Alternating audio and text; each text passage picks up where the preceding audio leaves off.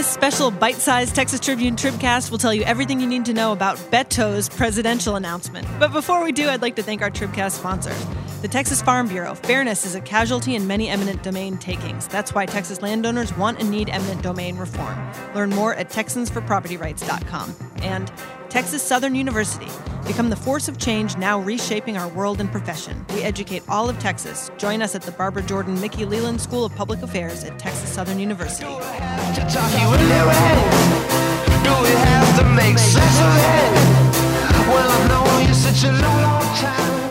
Hello, this is Emily Ramshaw here on Thursday, March 14th with this special edition of the Texas Tribune Tribcast. I'm already getting choked up.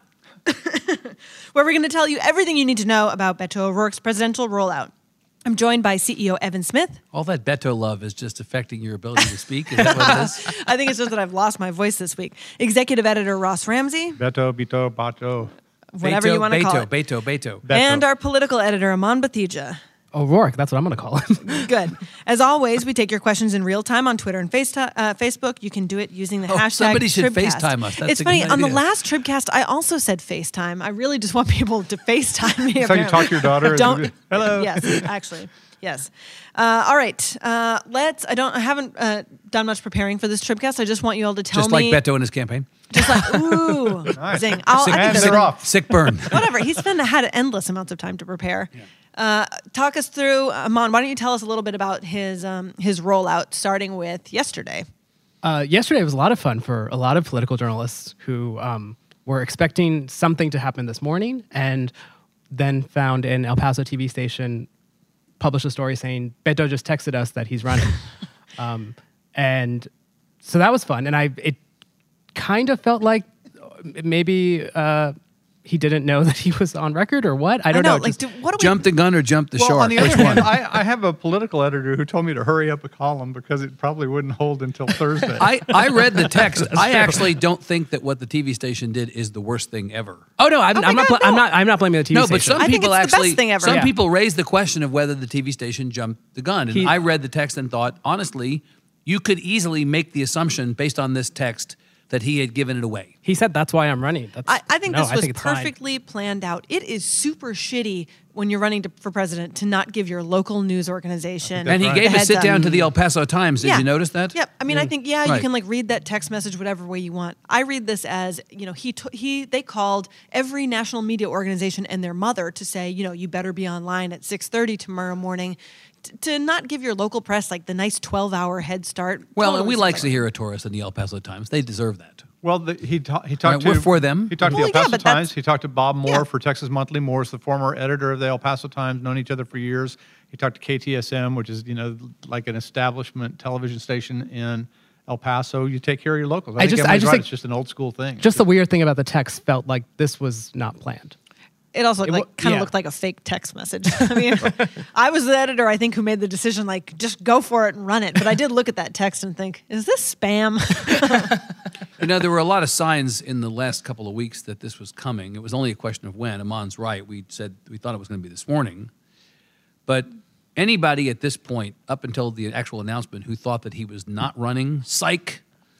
Come on. Also, the Vanity Fair piece. Evan, talk a little bit about the Vanity Fair piece before Ross tells us about his take on the Vanity Fair piece. uh, you know, I think the Vanity Fair piece is a perfectly legitimate way. It's not the only way that you get your message out. It's not the only way that you get your brand out or your face out. But he is consciously attempting to tap into the celebrity culture that propelled him during his Senate race. This is Beyonce endorsing him on Instagram two hours before the polls closed on election day. Of course, if she had put a ring on a little earlier, it might have made a difference. But this is uh, Greg Oh, boy. Popovich running around. Been working that on the back of an I've, envelope. I've, used that line, I've used that line every place else but here. He's about to tell Um, you how lit he is. It's hey, I'm over woke, is what I am. Uh, it's Greg Popovich running around Spurs practice with a with a Beto shirt or a Beto hat on. He, he taps into something that is the thing that both elevates him to the status of national political figure and also opens him up to mocking and ridicule except you probably have to lean into it. And I think the Vanity Fair cover, as Ross was saying before we came out here, is something that frankly every other candidate would have killed for. Yeah, I think all the other candidates Right. probably, you know, are screaming and filling their diapers and, you know, hollering about this. They would love to be on the front of Vanity Fair. They would love to have And, Annie you know, Leibovitz Joe, take Joe, their picture. Joe Hagan, who is an- a writer in New York for national magazines, who happens to be from Corpus Christi, was working on this story. I knew, and a number of us knew here for a long time. I talked to him about Beto and about the story. O'Rourke, sorry, Aman, buzzkill, uh, and um, and so if you're going to roll out your campaign, it creates this moment. It creates this buzz, and that's what this presidential campaign is about, and especially one in which he's one of a dozen and a half likely candidates. He has to figure out how he breaks out of the pack, maintains that status compared to other people.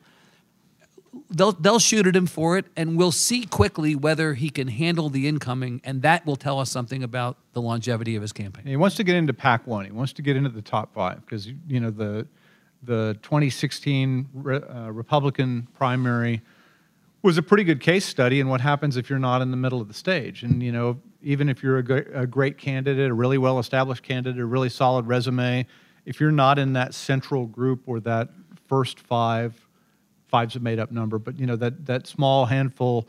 Then you're just somebody else who ran, and I think the former mayor of San Antonio is stuck on the edges right now and Yeah, I was watching going to Beto say. in the middle. So, Right. how do you think Julian Castro felt this morning? I mean, we knew we saw a press release from him a little later in the day, but how do you think how do you think he's feeling today? I, I mean, I, he put out this these uh, endorsements from like 30 candidate, 30 lawmakers from uh, 30, Texas. 30 electeds, including 19 in the legislature, two in the a bunch of them from in San the Antonio, Senate. Texas. And- uh, yeah, but you know they're all largely border lawmakers. Right. Most And- of them are border lawmakers. and Hispanic, Right. all of them. So, or I, I believe I Many think all of of them, them, many of them. yeah. Um, which is you know was seen as a weakness of O'Rourke's when he ran for Senate. He lost a bunch of border counties in the primary. right. uh, right? which I was kind of surprised by, just because I thought it would be. Um, I knew eventually that um, you know O'Rourke and Castro would try to undercut each other. I, I just thought there would be a little bit of a honeymoon phase. Mm-hmm. Apparently not. This I don't is- think this there is- can be a not honeymoon phase. But it's not a knife fight either. I don't think it's not like Castro is going all Congressman do nothing on him. He's simply trotting out a bunch of people who are At with the him. exact moment he had,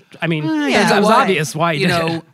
it ain't beanbag like the cliche says. Just what you do. Yeah, no, I thought he'd wait a couple days. I thought it was actually honestly, I thought it was a deft move by Castro. yeah, and I, I want to go back Perfectly to the, timed. I, I was, I've just been thinking about if you know I'm O'Rourke and his people and trying to figure out how to roll out this campaign. You're thinking there's going to be this big surge no matter what. There's you know lots of interest. There's going to be a honeymoon phase. What are your weaknesses? He's seen as a policy lightweight, and he's kind of seen as you know self-absorbed or a little all about him. Annie Leibovitz should have shot him Yeah. for the cover of Foreign Policy. Well, just I a Vanity Fair cover just seems bizarre to me. I, or at least wait a a month from now. Just doing it before the rollout just seems like it's exactly fitting into the perception of. Let me horseshack this podcast. Ooh, ooh, ooh. I would like to answer free. that. What else All is right, so? I, you know, as you know, I really like Aman, and as you know, I respect Aman Everybody has a enormously. big butt. Here Am I it about to be fired? He is completely wrong, and here's why. And here is why. Beto O'Rourke ran a Senate campaign that was about aspiration and inspiration and personality and affect and disposition. It was not about issues. It was not about ideology. If it had been about issues or ideology, he would have gotten whipped. The reason it was so close is because it wasn't about substance. This is a Jesus Christ superstar campaign. He is running a campaign that is about him as the brand and him as the personality. And that affect and inspiration and aspiration is going to be the thing that either makes him or breaks him. There is no middle ground. It is was what made pole- Donald Trump. It is That wasn't one about pole policy. or the other pole. He is going to ride that same train, I would submit, all across the country and attempt to make this about something larger than a disagreement on issues or a disagreement about ideology. He's going to try to run a campaign that is more about hope and more about bringing people together in a gauzy way. This entire campaign should have Vaseline on the lens, okay? It already does. And so I and so I actually All think I hope focus. frankly Yeah. frankly I hope it's Vaseline. You know, uh, it is the What? Wow. Oh my God! Keep moving on. it's the national media, man. Right. My point simply is that I think if you look to him to lead with substance, I think that's not going to be in the end this campaign. Now he's going to have a very hard time maintaining that because in these debates there are going to be a whole bunch of people with significant experience and money who are going to have no patience at all for the Oh, but, cause. oh, but O'Rourke was great at debates. well, that's the other part. Is I wonder what I mean. He lost both those debates. Ted Cruz ate him whole. He lost those He, debates. he, he lost those debates, and he's never really had to defend himself from the left. Well, and he's not great on national TV, as we were discuss- discussing earlier. I mean, he's you know okay when he's on stage and he's you know giving some kind of impassioned speech with no teleprompter, but suddenly like when he's under those bright lights, you know the hand motions and the I mean, he's who was saying this morning like the SNL skit is going to write itself. Trump I was- brought I up was his hand thinking- moments. It's Yeah. funny. I was thinking this morning. Pete Davidson is my bet. Oh, really? I don't know. wow. Um, so look, I think I think that everything you're saying does two things. One, it exposes the risk for him, but at the second time, it sets the expectations curb level low, and he he can just step over them. He's also got a weird advantage, and I haven't. I mean, this is probably circumstantial, and I'm probably making too much of it. But I think it's really interesting that Trump chose to go to El Paso while everybody in politics in America knew Beto O'Rourke was on the fence on this thing, or pretending to be on Pretending the fence be on this on the thing. fence, right. It- it was hold on, elevated. hold on. It's a, it, it does a great job of positioning O'Rourke as the one that has that the White House is watching. And then the Club for Growth came out with an ad the other day, uh, you know, a pre-attack on O'Rourke that they haven't bothered to do with any other candidate. And I, I think those kinds of things are positioning him as the one to watch from the Republican side of the fence. John Cornyn did some of this, thinking that Beto might run against him. Um, I, I think that you know, as a product rollout, just lay off of all the other stuff. As a product rollout, I think this is working really well. And I'll- I don't know yeah. if the product works well when you open the box. Aman and Emily are too young to get this reference necessarily, but this is also could be Ed Muskie in '72. Nixon wanted to run against I think Beto's going to stand on the back of a truck and cry. No, my point. Well, right, yeah, yeah, exactly. Uh, Canuck He tears. Is that what it is? already The, the. Canuck letter. Yeah. We need. Yeah. No, my point is that that that um, wh- who did uh, Nixon fear in '72? Muskie. Muskie. Right. Nixon wanted to run against McGovern. He ran against McGovern. The question is, are are all these folks elevating him because they actually want to run against him, or are they legitimately afraid of him? Right. Is he Muskie or is he McGovern? In this case. I want to ask about the media's relationship with Beto O'Rourke. Uh, we were having a, f- a fierce discussion here a few minutes ago. Uh, Aman's argument is yes, you know, uh, the national media, everybody's basically referring to him by his first name. You go on TV and everybody's saying Beto, Beto, Beto. Uh, why don't Like Hillary. and Bernie. we didn't do her, Hillary? Uh, the media didn't say. Did the media say oh just my Hillary? God! Oh my just just God, the, first Hil- name. the media totally did Hillary. All right, so why do we do this? I have to, I have to defend it now. No, And I was arguing. Evan, I was arguing. it. I was arguing that the media, that, that uh, there were segments of the media who knew him socially from New mm-hmm. York, who referred to President Trump as a candidate as Donald. And every time I heard it, it was like nails on a chalkboard. I, I think the Trump thing was the Donald thing was Trump is a brand, Donald's not a brand. Don't honor his brand. Well, Beto's a brand, mm-hmm. clearly. Trump's campaign you, signs sorry. didn't say Donald in huge letters. I feel like I'm not defending it, but I mm-hmm. think when everyone his everyone was you know referring to as Hillary was in part because there is another Clinton who's very well known, and Bernie. I feel like he actually like O'Rourke. You know, promoted himself as Bernie uh, instead of Sanders. Don't you think Bernie is the way that Bernie is occasionally referred to? Well, it was his sign. That's his bumper sticker. Well, and look, this, Yeah. we, we Yeah, have the and- spicy I'm ketchup. We have the the. The we have the spicy ketchup branding. It's Beto for America. We have a logo. We Nobody see in that America will get that there. joke. Everybody was like, "Did you notice that looks like Whataburger?" Everybody in Iowa was going to go, "What? What?" What a reference. Uh, Whataburger. so Danny on social media asks, so how much does Beto need to raise? Beto O'Rourke. How, how much does O'Rourke need to raise? I, I think I think the number to look for. My my uh, this train never can find the track again. never ever. I think O'Rourke will have to O raise. Uh, I think ten million dollars in the first twenty four hours would be an a lot of unbelievable show of strength. Sanders Sanders raised six point five million in the first Wait, twenty four who's that? hours. Harris raised one point five million. this is so boring. Yeah, I know it's much The better first when names are so he, much better. he yeah. was just asked in Iowa if he would put out um, his fundraising for 24 hours, and he said he O'Rourke said he didn't know. Yeah, he didn't know. Like he said, he didn't know if he would put out his tax returns. Says Smith. welcome, welcome to the show, meat. It depends on if it's ten million or one, right? If it's ten, I, I think yes. if, it's one, I think if he no. raises ten million in the first 24 hours, which is entirely possible, Mm. and it may all be raised through Instagram. Right? If he Thank raises, God Instagram's back up. Back up. I mean, maybe he was Right. going to announce the day before. if he raises 10 million in the first 24 hours, then the entire dynamics of this race pivot in his direction, where he is seen as For an Obama-like, hours. an Obama-like phenomenon. No, I'm serious. I think, but if I think the problem is if he raises a million, or if he fails to release the total for fear that, then I think it's like, oh, balloon popped or balloon is leaking air. I think that this is the problem for him.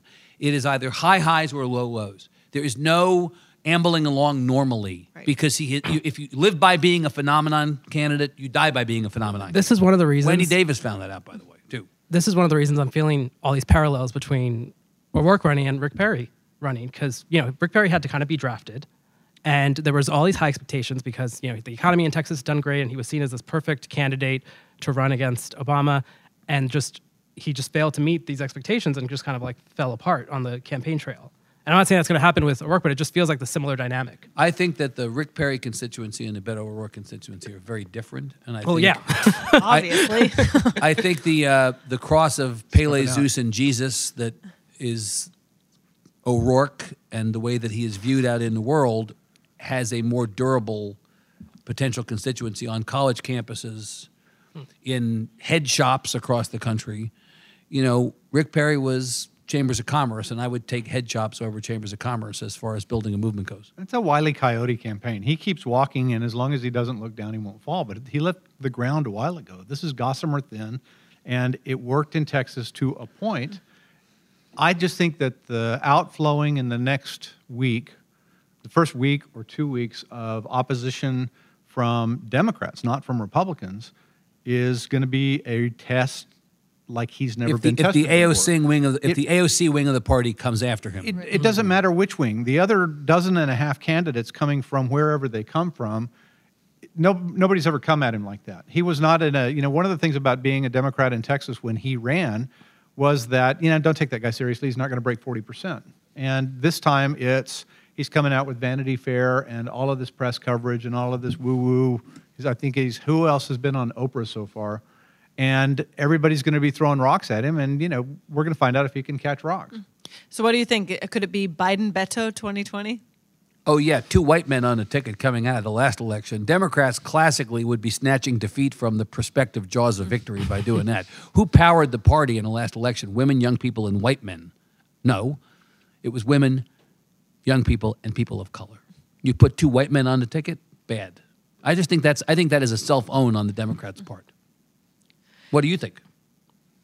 I mean, didn't Biden already supposedly ask O'Rourke if he'd you know Who- join who- his ticket? Where'd that come from? That was uh, some reporting. A few, I didn't hear that one. that was some reporting at maybe Politico a, couple, a few months ago that like Next, you'll tell me Annie Leibovitz is from El Paso.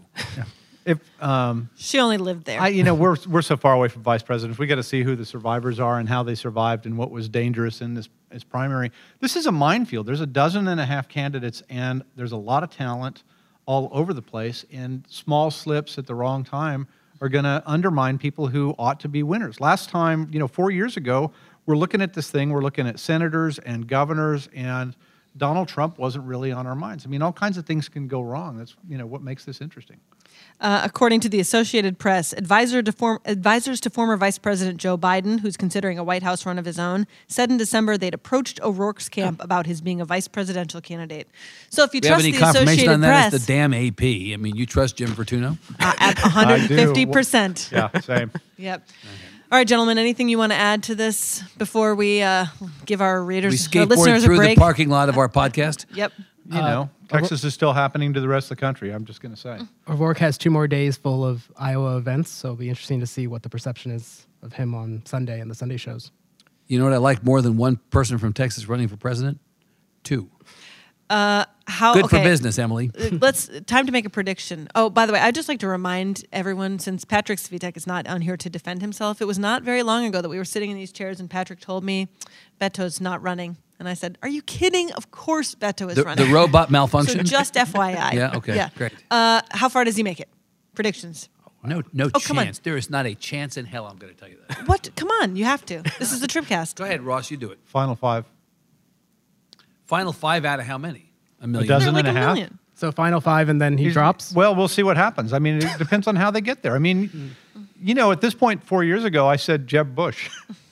Whatever- See, what- Ross Low energy not- Ross. Thank God Ross is not afraid to make wild projections. Jeb, question so, mark? so, so I'm answer, on. answer my headline. Is he a bomb? Is he the bomb or is he a bottle rocket? He's a bottle rocket. I'm gonna say final three. Did you mean is he the bomb? As in, is he The bomb bomb. diggity. I thought you meant like the bomb. He didn't I read. did. your- He didn't read. Did you mean headline. like a bomb or the bomb? the bomb.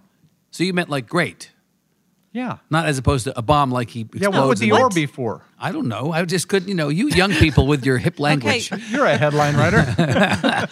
Come on. Um, I think I- I'm with you. Final three. I knew I absolutely liked think him. final three. Absolutely do. And I also think that it opens the question, which is perhaps for another podcast. See, Ross is the- conservative. Of the impact, the impact of O'Rourke on a ticket in the number one or number two slot on the elections in Texas in 2020, because you not only have a presidential race and a Senate race, but you also have what is increasingly being viewed as a critical race for control of the Texas House heading into redistricting. A scenario is that any Texan on the ticket, Beto or somebody else, could drive up turnout on the Democratic side to the extent that while the state is not legitimately competitive, the margin is much closer than it typically is. See last election. And while he loses, he beats a bunch of Republicans. And I'm really interested not so much in his role at the presidential level, but absolutely in his role in motivating Democratic turnout in the next election cycle and what that would mean for elections across Texas, right? yeah. It's a lovely bouquet. Let's see how fast it wilts. All right, that's all the time we have this week. Thanks. Oh, this week. Geez, that's all the time we have today. We better not be doing another one of these. thanks to the Texas Farm Bureau and Texas Southern University, our sponsors, and an extra special thanks to Spoon for our theme music. On behalf of Evan, Aman, Ross, and our producers, Michael Ray and Bobby, this is Emily. Thanks for listening.